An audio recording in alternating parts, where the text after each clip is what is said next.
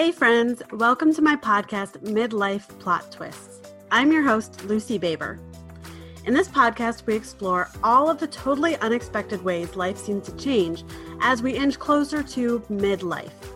Most of our episodes are geared toward women in their late 30s to early 50s, and we talk about things like relationships and sudden career changes, making space for new life goals, making peace with the past, and coming to terms with all that weird stuff that happens to our bodies as we get older.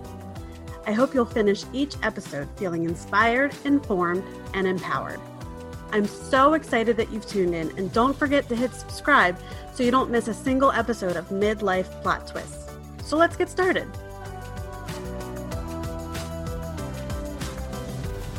All right. Hey, everyone. It's Lucy Baber, and you're listening to my podcast, Midlife Plot Twists. Today, I am speaking with somebody whom I love very dearly. This is my brother in law, Charlie Baber. And I'm very excited for you to hear from Charlie. He's had some pretty big plot twists going on in his life recently. And I think I'm just going to like open up the floor to let Charlie introduce himself, if that's okay.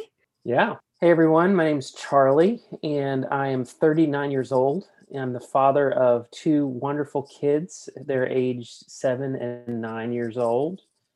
I am a youth pastor in the United Methodist Church and ordained in that church. And um, I've been in youth ministry since 2003. So it's been a minute.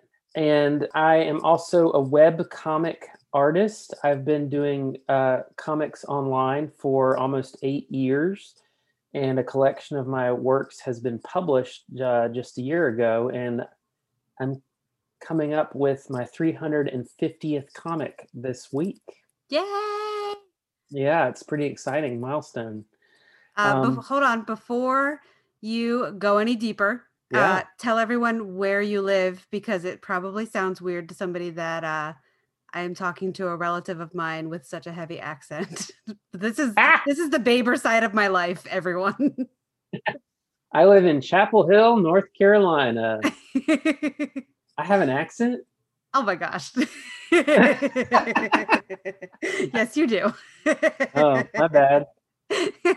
All right. All right. So thank you for uh, leading with your age because we are talking to people in a specific age bracket in this podcast. I guess can you tell me what all the tell me about the plot twists that have been happening for you? Uh, and you can go as far back as you want or however you would like to present it. Tell me your story, please.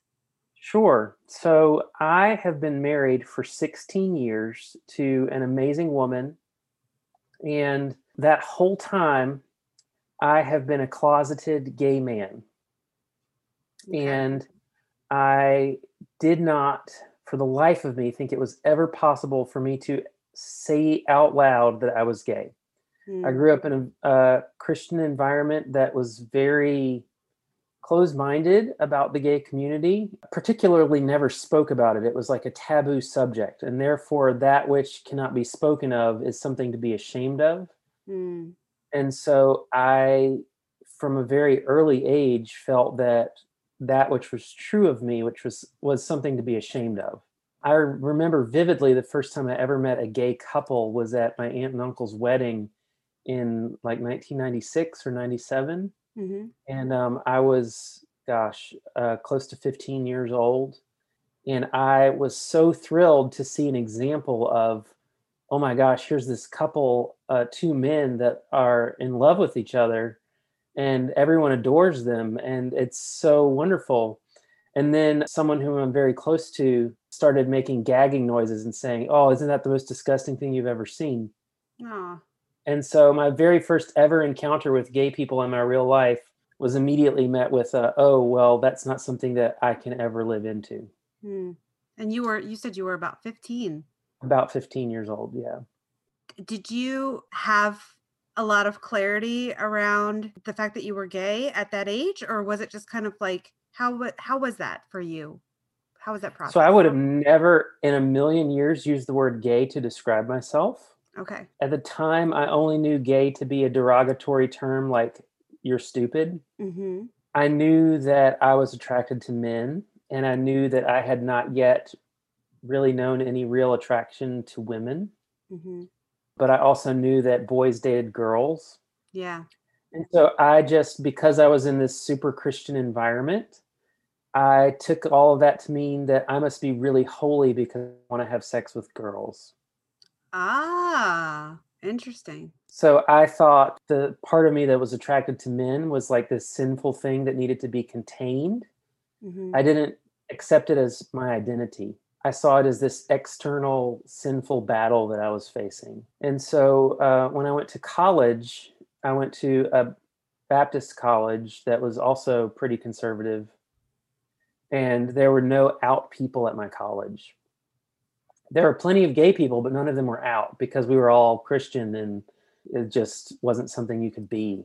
hmm So I had all these girls that were head over heels for me because I was this really great Christian boy and I wasn't threatening in any way. Yeah, you wanted to be a pastor. You were in touch with your feelings. You're a good person Yeah. to talk to.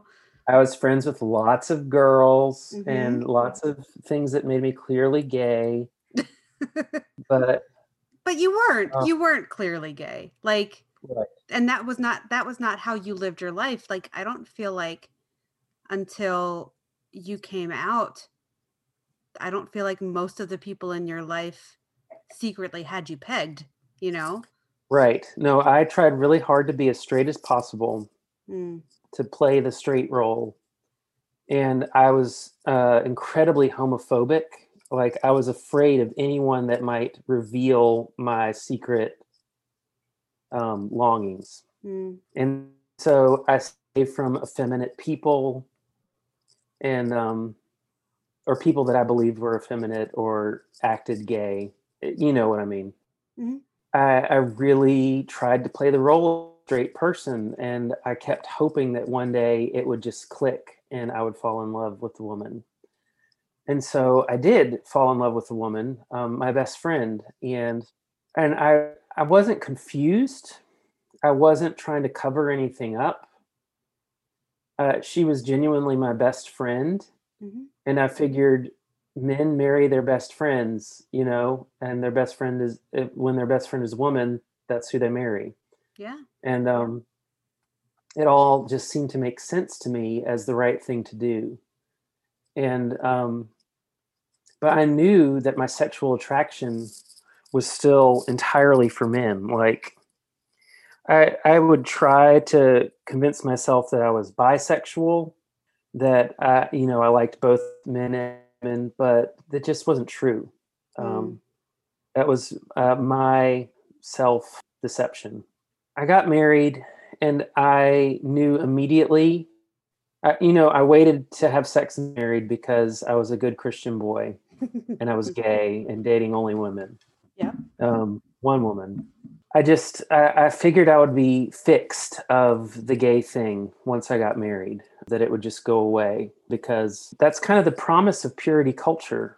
Is if you're not familiar with that purity, I was raised in the Christian church in the '90s, uh, in youth ministry in the '90s, which really taught your sexuality was the most precious gift that you have and Mhm.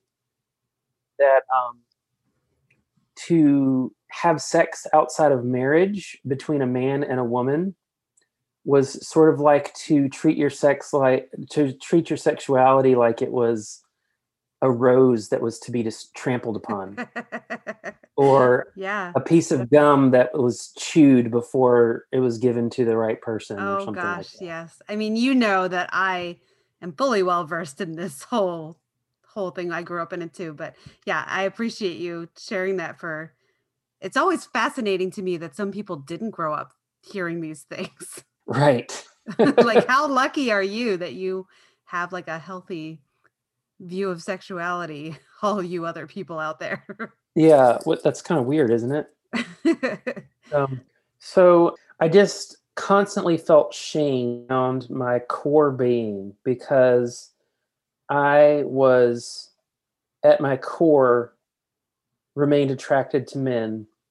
And I was in a marriage with an incredible woman that I deeply admire and respect. And on top of that, a woman who values honesty and integrity above everything else. Oh, absolutely. Um, so for her, being your authentic self is the most important thing you can do with your life. And Mm. I was not being my authentic self because I did not let on to anyone that I had attractions to men. Like it was just a total secret. And um, the older I got, the deeper I got into family life. We had kids, and I it went from being like this thing that I was ashamed of to being this thing that led to deep depression and anxiety. Mm. I felt like I was living a double life. I was because um, the person that I cared for and loved the most didn't know the core of who I was. Yeah, and it, Yeah. it it feels like you almost set yourself up in like a catch 22 because you want you want to let her know who you are, but at the same time that would have hurt her and I know you never wanted to hurt her. Exactly. And so I, I kind of describe it as feeling like a Dr. Jekyll and Mr. Hyde. Like there's this face that I put forward that everybody knew and recognized. And very few people ever knew that I suffered with depression or hmm. high anxiety because I'm very good at being what people need me to be when I'm present with them. Yes. It's like my superpower and my super weakness is I can be what you need me to be. Uh, and so uh, that turned me into a workaholic because I worked for a church that needed a savior. Mm. They needed someone that was really good at the job and completely committed to them to um, turn around. They were a kind of a dying church and they wanted to turn around. And I did all the things and became kind of their hero in a way that uh, led me into deeper depression and anxiety because I felt like an imposter. Because my denomination, United Methodist Church, um, says that homosexuality is incompatible with Christian teaching and that they will not ordain practicing and self avowed homosexuals. Mm.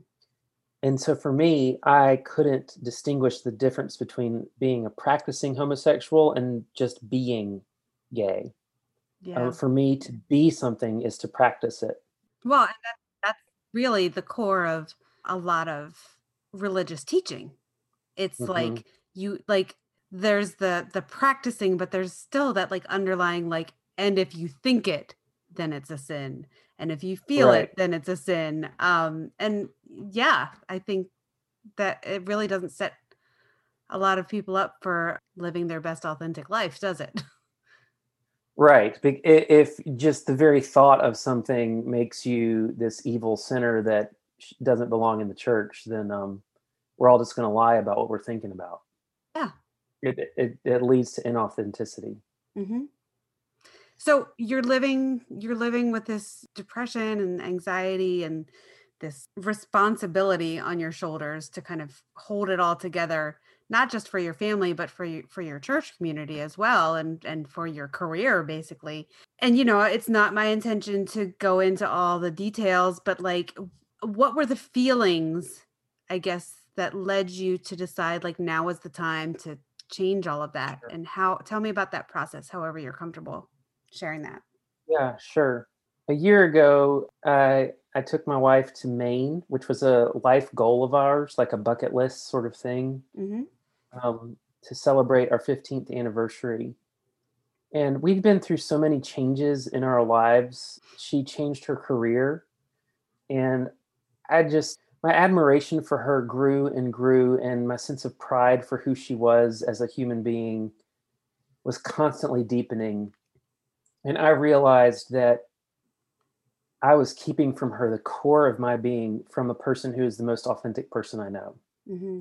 and that if I were to I, that I was being inauthentic in saying I love you to someone that I wasn't willing to share my deepest self with. yeah And it was absolutely the most terrifying thing I've ever done. And I was dreadfully afraid that telling the person I loved the most my deepest truth would lead to the end of my marriage.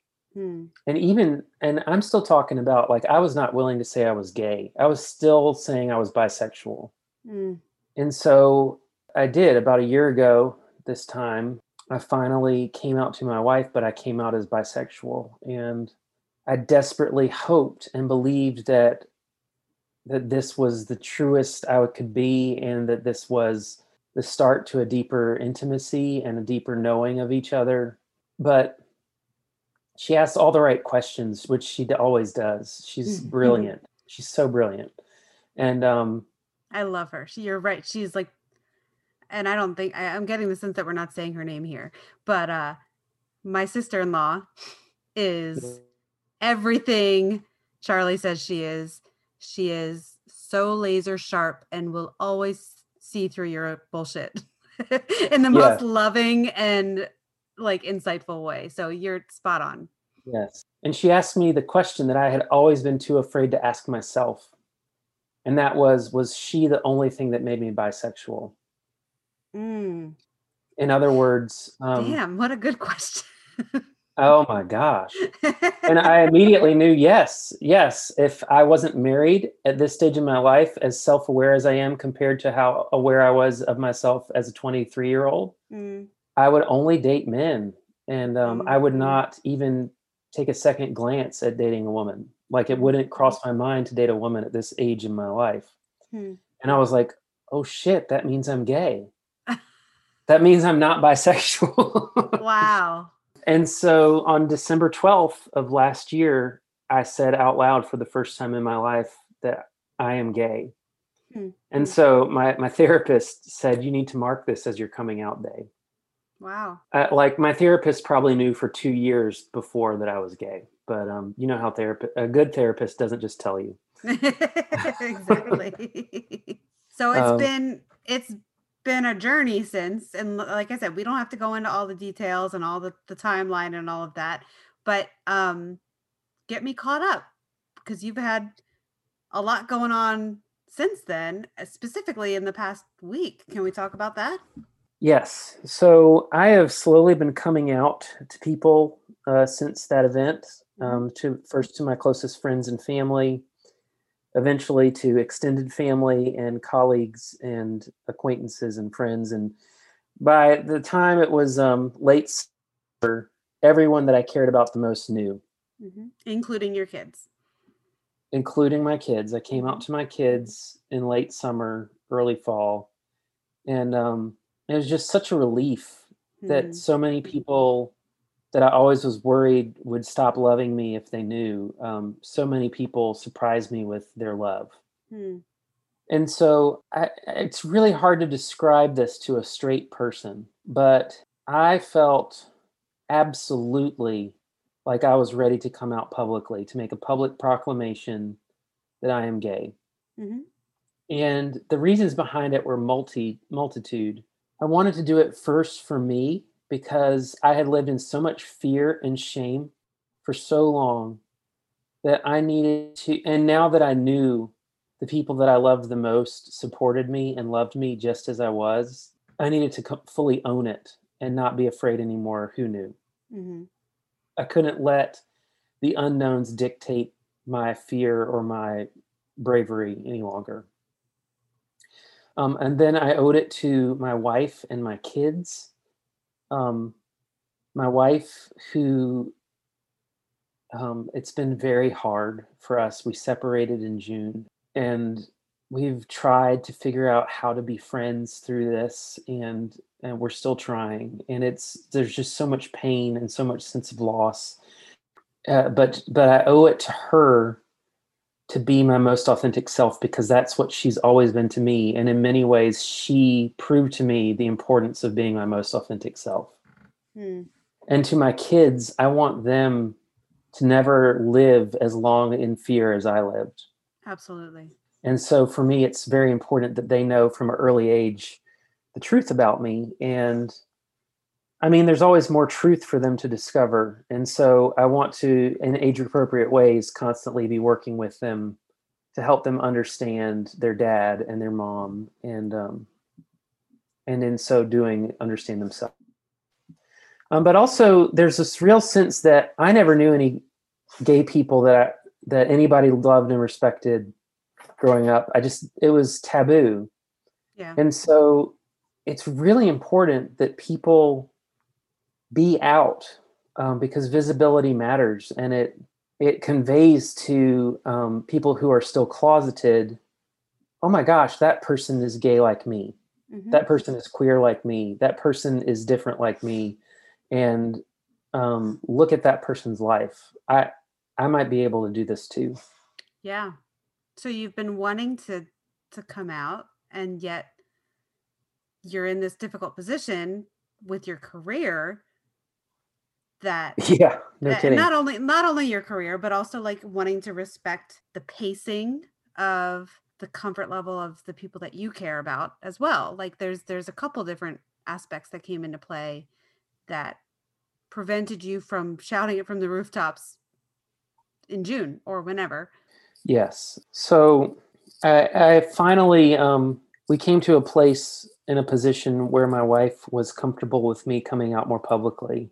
Mm-hmm and uh, it's not just my story you know it's her story too and in a sense it's, it's my kid's story and mm-hmm. it's it's not it's not just one person's story to tell and so um, we kind of worked through what it means for me to come out in a public way. We agreed not to do a facebook announcement although it's okay if people find out through like this podcast or other things that get shared on facebook. Mm-hmm but it is that that's different than me making a, a formal post on facebook you know? Yeah. And i came out to my church and with a letter that i wrote to the church that then we emailed to everyone in the church.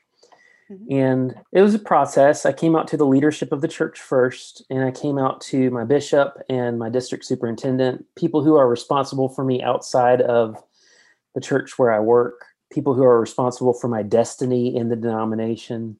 Mm. And at each step was receiving support. Um, people who knew my story and who saw my gifts for ministry and said, um, "We want to work with you to make sure you can stay in your job and in the church and doing your ministry." Uh, let's and, back up a second. Uh, yeah, just to clarify, because I obviously am related to you. So I I um I didn't grow up in the United Methodist Church, but I'm aware having heard stories from you over the years like the United Methodist Church is as a larger denomination not in a place of support for the gay community but Correct. or gay individuals, but there has been over the past couple years some I don't know what you would call it conflict, disagreement. Uh, not Major every single conflict. yeah, not every single church building and community agrees with that larger stance. Um, right. And I know that there's been a lot of discussion around what do we do with that as a denomination. Um, but my bigger question underneath that is when you came out to the leadership at your specific church, did you know that you were going to be supported before that? Or was that, how did you experience that decision and and how did that go Sure. So um, the thing about coming out is even people that you think will be supportive, you never really know until they show support. Mm-hmm. Sure. And so there's always this level of fear in um, coming out, um, even to people that you think or assume might be supportive. So I was like terrified coming out to the leadership of my church, even though our official stance as a church is that people of any sexual orientation can hold any position of leadership in our congregation. Gotcha. So the church is officially affirming, but they have never had anyone that was LGBTQ plus in any leadership position. Mm-hmm. Um, so I would be testing their beliefs. Gotcha. And so there was a real sense of okay, well, this is what this church says, but we're about to put their money where their mouth is. And so I overwhelmed with a positive response from it. And, um, and, and they backed me up in the letter that I sent out to the church. The leadership included a letter as well that says that they supported me. And so um, I spent the day on Friday um, receiving just letter after uh, email after text after email of members from the church community supporting me and affirming me and telling me that they loved me and that they were thankful that I was here at our church as their youth minister. Mm. and it was just really not the typical church response you know mm. um, so many people in the gay community have been so destroyed by the church and i just was really lucky and blessed to um, to be here at this time in my life in this particular congregation mm. Can we hash that out just a little bit um, i wanted to ask how like were there any standout messages that you will remember like specific people that you knew um, maybe surprised you with their support or words that people sent that stuck out yeah. to you? So um, the one that stuck out to me the most was from a person that uh, is more conservative on these sorts of issues, mm. and that I did not I did not know how to anticipate his response but he's one of my leaders, so someone that works closely with me. And he wrote me and said that he was also a person of divorce and that he knew how painful separation and divorce was. And he wanted me to know that he loved me and accepted me and that he was here for me through the pain of my separation and divorce. Wow. And there, there were lots of people that acknowledged that this is not like a there's not one emotion tied to this event. Yeah. But his his text message to me more than any other conveyed that sense that somebody really saw if that makes sense. Somebody really saw the intricacies of what I'm going through and what my family's going through. Yeah. And um that really spoke volumes to me. That makes a lot of sense and we you and I have talked about how yeah, it's not just one emotion. There is a great sense of celebration. I feel that for you. I feel a lot of uh, joy and uh, excitement watching you kind of become more fully yourself. But it's also like loss, deep loss and and disappointment and having to kind of like hang some dreams up on the shelf Yes, uh, because I'm gay, I can quote Beyonce. um, Please do. I, the the song "Sandcastles" by Beyonce is in my head all day, every day, and um, she she talks about a marriage that has failed and says we built sandcastles that washed away, mm. and um, it felt like I spent 15 years of my life trying to build something that just so much of it has been destroyed by this tidal wave of the truth. So much of what I tried to build and dreams that I had and um, hopes for a future, they're all gone at this point, and I have to start from scratch. Mm. And um, there's a term, I don't know how popular the term is, but um, I'm a gay baby, so I'm a gaby. Um, but like, I am brand new um, to this life as a gay man at almost 40 years old. Like, I'll be 40 in three months. Does that feel unique, or do you, are you seeing that story a lot in your interactions with other? oh men? my gosh, I'm seeing it all over the place. There are okay. so many men that grew up just like me, particularly in the church or in secular environments where homosexuality was just taboo mm-hmm.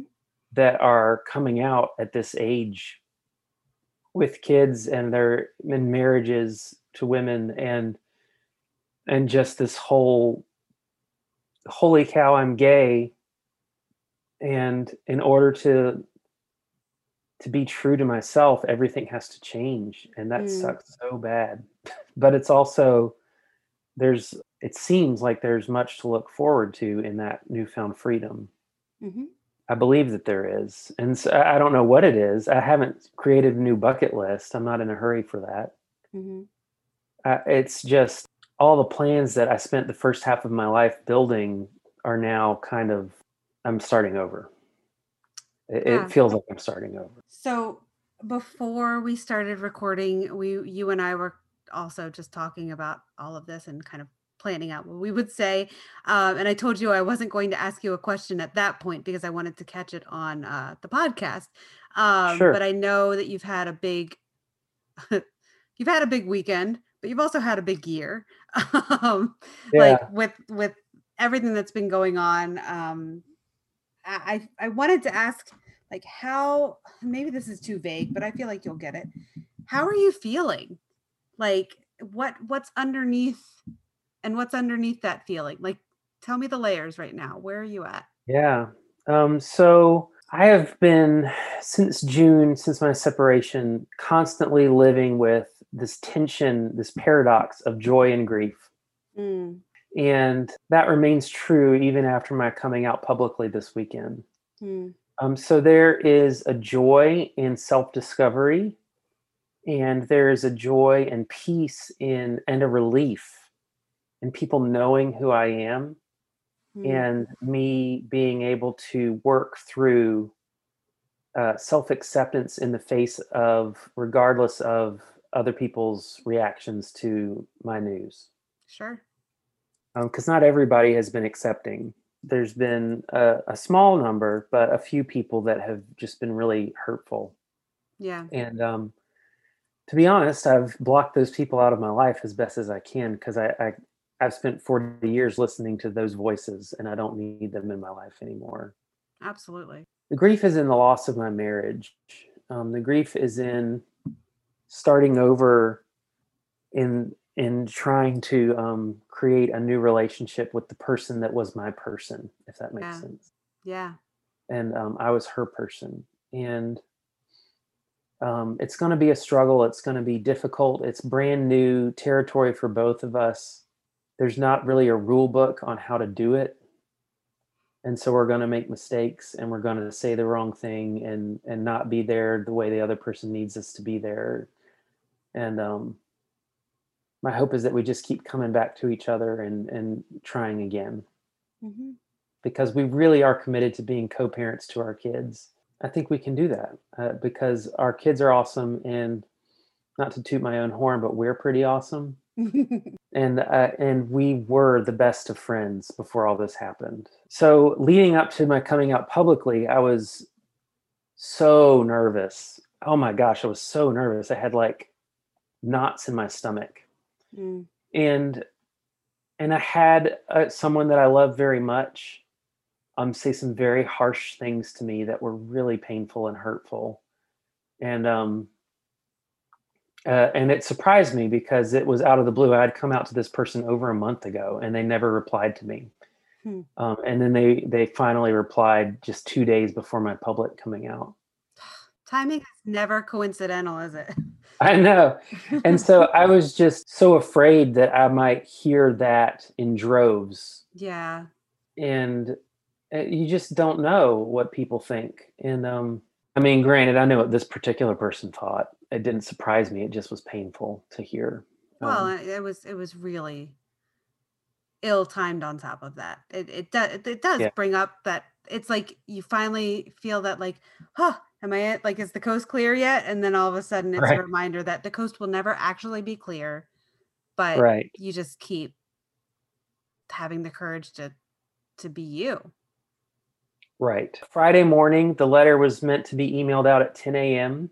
And my best friend and my supervisor, who's also a very good friend, both came over to my house and we sat on my my patio and socially distanced and and they just came to sit with me so I wasn't alone as the letter went out to the church. And I was ex- anticipating it being very anticlimactic because it was like an email Yeah. but the whole time it felt like Christmas morning. Like I felt like the excitement of a kid on Christmas morning that people were finally going to know, and I didn't care what their response was. Hmm.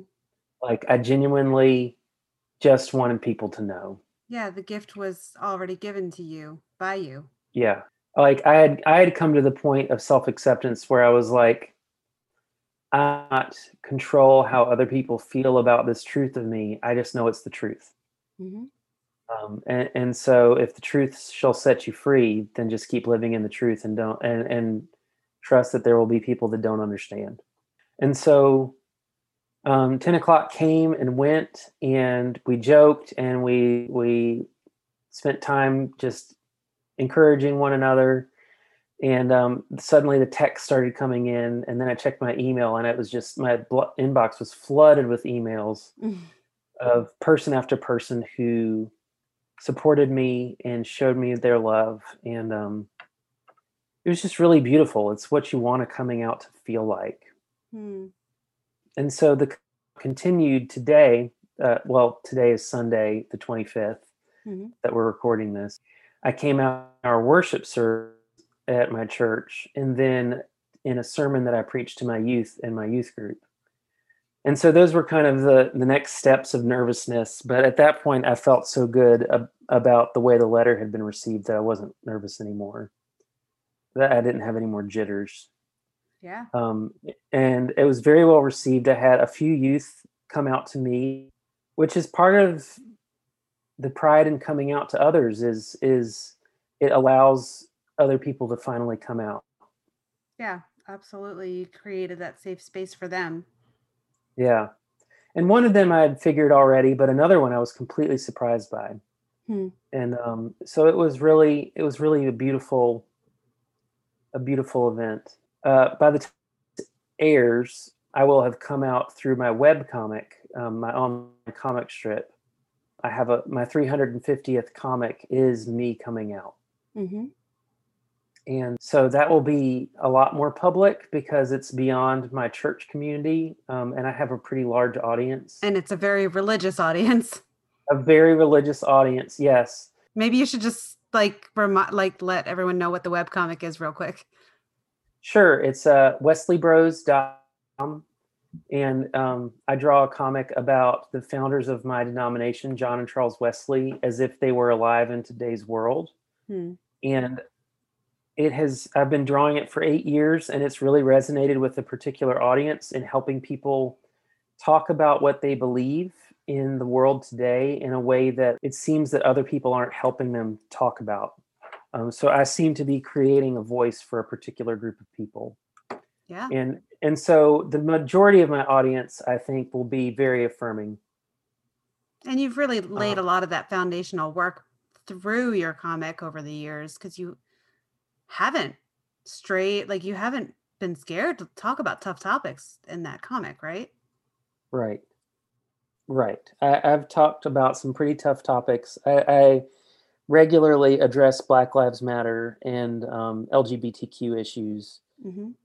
and um, i think at this point if people don't get it then they need to just read another comic strip what are they doing?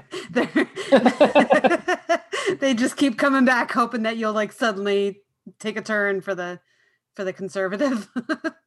right well, that I mean that's super exciting. I okay, I have three more questions for you. Um, and I'm telling you that because I know you and I could talk for hours, but uh, for the purposes of Yes, the okay. podcast, I'll, we'll keep it to these three questions, and they're big, so don't worry. Um, okay so speaking on the the topic of your webcomic and and your career um i'm curious has this past year changed your faith and and if so like tell me about that what what have you what have you been learning That's a great question. So, um, yes, it has changed my faith, but in um, a way that has drawn me closer to the faith that I think I've been in a long time. Hmm. Um, I spent so much of my life praying for God to change me and make me straight Hmm. that I kind of had come to believe that God didn't really care about me, that God must care about everybody else, but God wasn't willing to change me. wow um, the power of all this stuff we preach about Jesus um, must work for other people, but it's not true for me. hmm Finally, accepting that I'm supposed to be gay, that it wasn't something to be taken away from me, has really changed how I look at um, who God is. And it, seeing my gay self as a gift, seeing gayness and homosexuality as a gift has completely changed my belief in God to be so much more full hmm because uh, I mean, I'm going to be honest with you. I love being gay. It's pretty awesome. And I'm saying that as a single celibate gay man. Um, like, I love it. I, I, I really like who I am, and I'm really thankful for it. And I'm thankful for the gay community that I've been meeting um, for over the last few months. And um, it's it's something to be celebrated. So like, I never ever thought that I would be like a gay pride kind of person. Like, I was so closeted that I never thought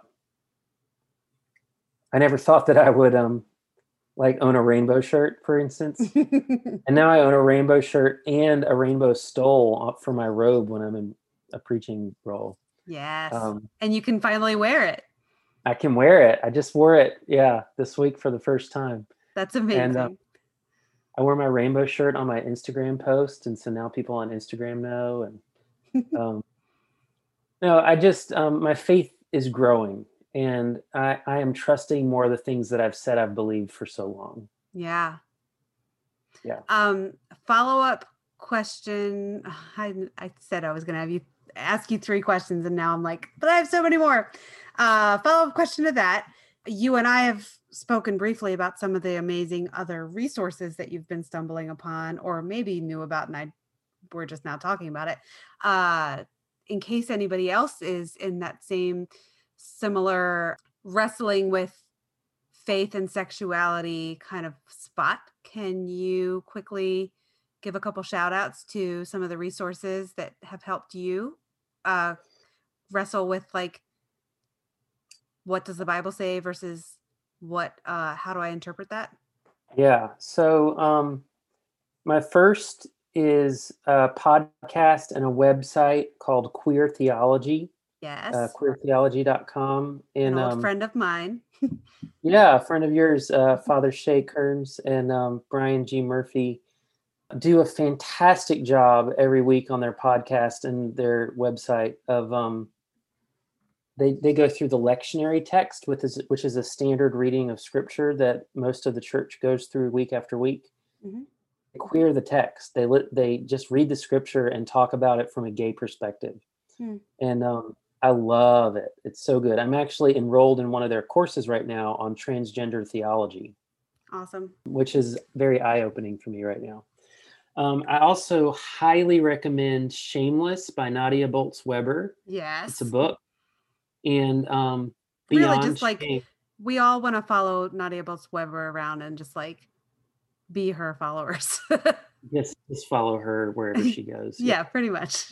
Go ahead. Um, and also a book called Beyond Shame by Matthias Roberts that came out this year, and it's um, he's a psychologist, whatever. Cool. He's a, a therapist mm-hmm. um, who has done a lot of research in purity culture and oh, wow. helping people move past purity culture to come out with their own sexual ethic that is rooted in their faith um, later in life it was really valuable read for me because it it doesn't dictate what your sexual ethic should be mm-hmm. but it helps unpack the purity culture sexual ethic and then give you parameters for how to develop your own sexual ethic uh, after post uh, or post purity culture.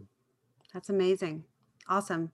Um, i also wanted to just ask quickly i believe and you can correct me if i'm wrong i believe when you shared the language that you use to come out to your kids um you you used some faith-based language. Was that correct? Can you tell me quickly about the language that you used and how that was received by your kids so i told my kids i, I first kind of said that they have seen uh, gay people on television. Okay. Um, but what they didn't know was that their daddy is gay. Oh. And um, and then of course my son was like what's gay dad? And um and so i had to kind of answer that question. And um and to a seven year old you can't talk about attraction because that word means nothing to them. Yeah. And and so the what i had said was um, god designed me so that i would best be loved by a man another man. That's beautiful. And so I, I, I, but then i felt like it was necessary that i define the term straight for them so they don't think that just gay is this anomaly of a thing. And i yeah. said when a person is called straight it means that god designed them uh, to love someone who is a different sex than them so if it's a man then they fall in love with a woman mm-hmm. And so, um, you know, then my daughter asked the question, well, then why'd you marry mom? I was like, well, it's complicated. And you left it Um, at that. I, I gave a better answer than that, but I can't remember exactly what it was. I, I just emphasized that I did love their mother and that it was very difficult for us to break up. Mm, Uh, break up was words that they could understand. Yeah. And that I was working towards um, being who God made me to be. ah, that's so good.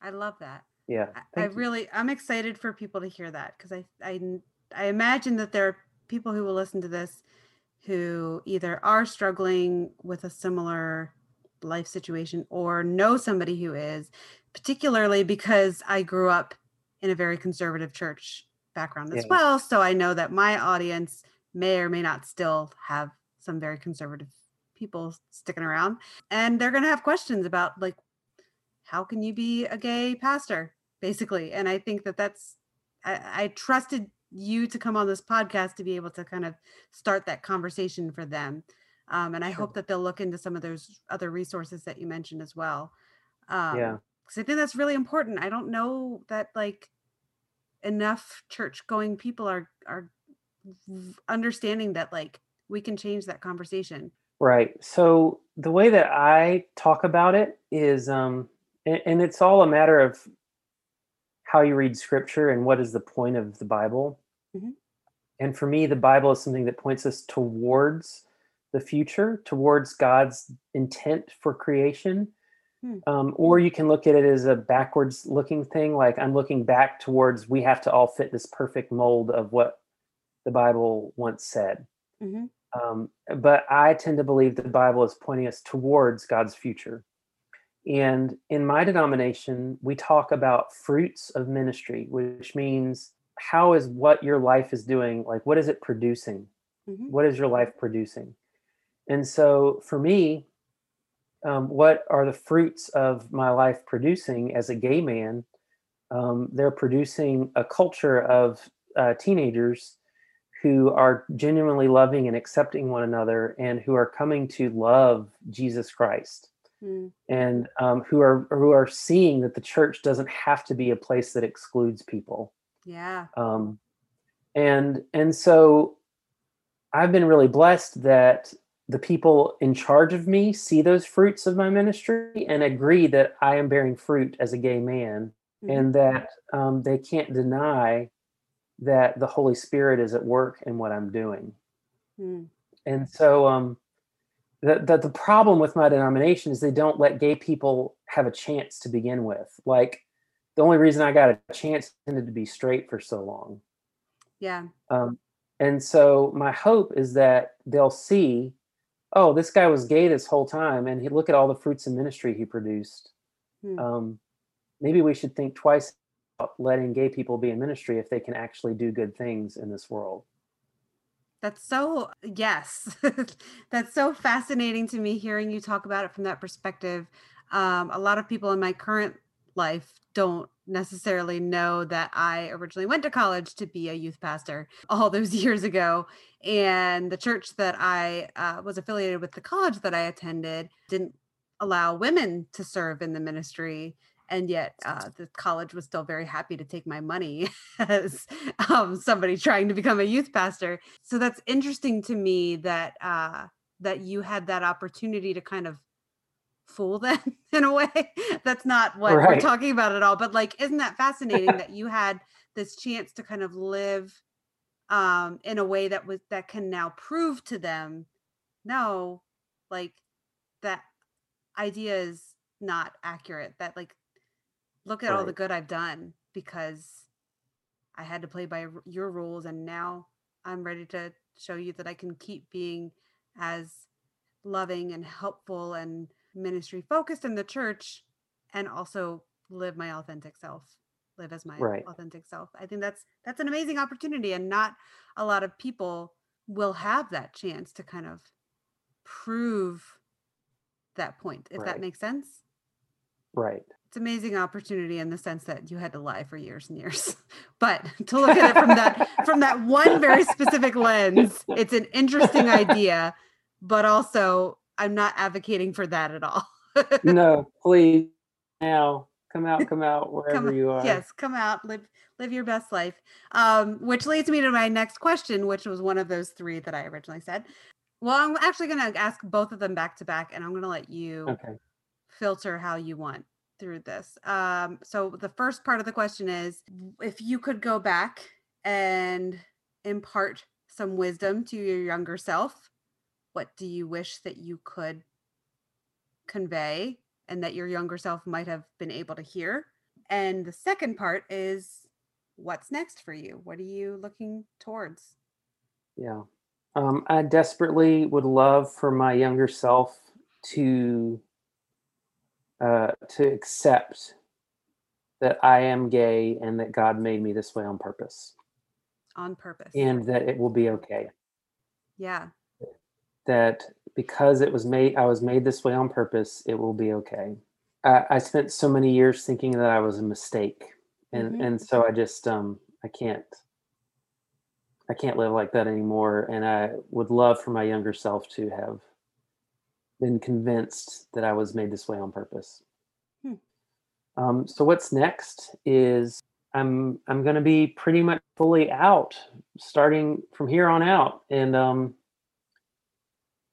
and I'm accepted in the places where I work and the places where I have friends and family, and uh, hopefully, what's next is finally feeling what it feels like to just do good work without fear of judgment, to feel what it feels like to be who I am without worrying um, about people knowing who I am, about whether they think it's gross or um, wrong. Because at this point, I guess I don't care if they think that anymore.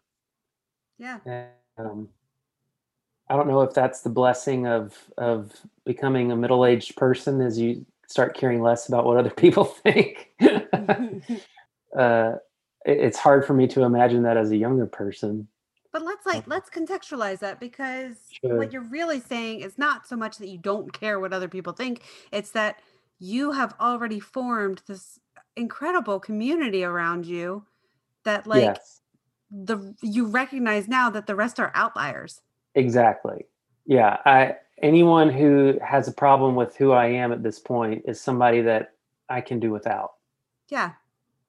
Yeah. And and you you will be held by the rest of the people who love you. Yes. And that I think that does take time. I don't know that like somebody in their 20s can can recognize that fully. You need time to build that community. Um and so I'm so happy that you have that and that that the outliers feel like outliers that in yeah. this hour that we've been talking there have been like one or two mentions of people who have not supported you we were able to really like celebrate the yeah. the the support yeah i a, a rare case in the lgbt community where the majority of the people i've come out to have celebrated with me yeah and um, I'm, I'm really thankful for that yeah and we'll we'll hope that anyone who's listening who is about to experience a similar uh, plot twist of their own will have that same yeah. experience or maybe even exactly. better i also wanted to ask quickly uh, knowing that in the past couple years maybe even in the past two one year maybe the united methodist church has actually taken a vote on mm-hmm. their mm-hmm. stance and that like there's been a lot of discussion around that. Are you planning to step into more of a leadership role as far as the people leading the charge on making those decisions within the denomination, or is that putting you on the spot too much? That's not putting me on the spot. I am not going to be in any voting capacity. Like those, mm-hmm. those have already been chosen. The people sure. that are um, making the decisions have already been chosen uh, through our political process. Mm-hmm. Um, through and, your church uh, political process, not for our church like political process. Yeah. Um, and honestly, all that decision was supposed to have already been made this past summer, but COVID hit and we couldn't meet in person. And so, um, right. we're just waiting till COVID goes away. So I will continue to be a voice through my web comic um, because I have a pretty loud voice in the denomination through my comic. Yep. Um, and I will let that be my voice, and um, I will trust my friends and acquaintances who are actually the ones voting to make a difference. Uh, the anticipated outcome is that our denomination is going to split mm. and that the larger portion will be the portion that is accepting and affirming of LGBTQ people. Mm. I belong to a church that is um, so accepting and affirming that they're whatever happens in the larger denomination, they're going to be affirming no matter what. So mm-hmm. Um, I, I, may have to eventually decide what denomination I'm going to belong to, but I'm not worried about that because I have a job that I love and I have a community that I love, and that's where I'm going to stay. Um, I have more loyalty to the people where I work than necessarily to some larger organization. Awesome. Yeah. I'm I'm glad to hear that that that feels like a safe place to stay. Mm-hmm. Um before I let you go, are there any other uh, platforms that you want to shout out that people should be following you? You've mentioned let's do the web comic and any any other like Instagram or Facebook. I don't know. What do you got? Give me your stuff. Sure. Um, well, you should definitely uh, follow me on wesleybros.com. You can be an email subscriber. Um, that is my number one platform. Otherwise, I'm just Charlie Baber at Instagram. Um, and uh, don't follow me on Facebook because I never post anything there. I'm awesome. so bad with Facebook. I stay away from it because it's so frustrating. Yeah, well, I mean, we could spend a whole other hour on like how the internet is just like shouting into the void in multiple platforms.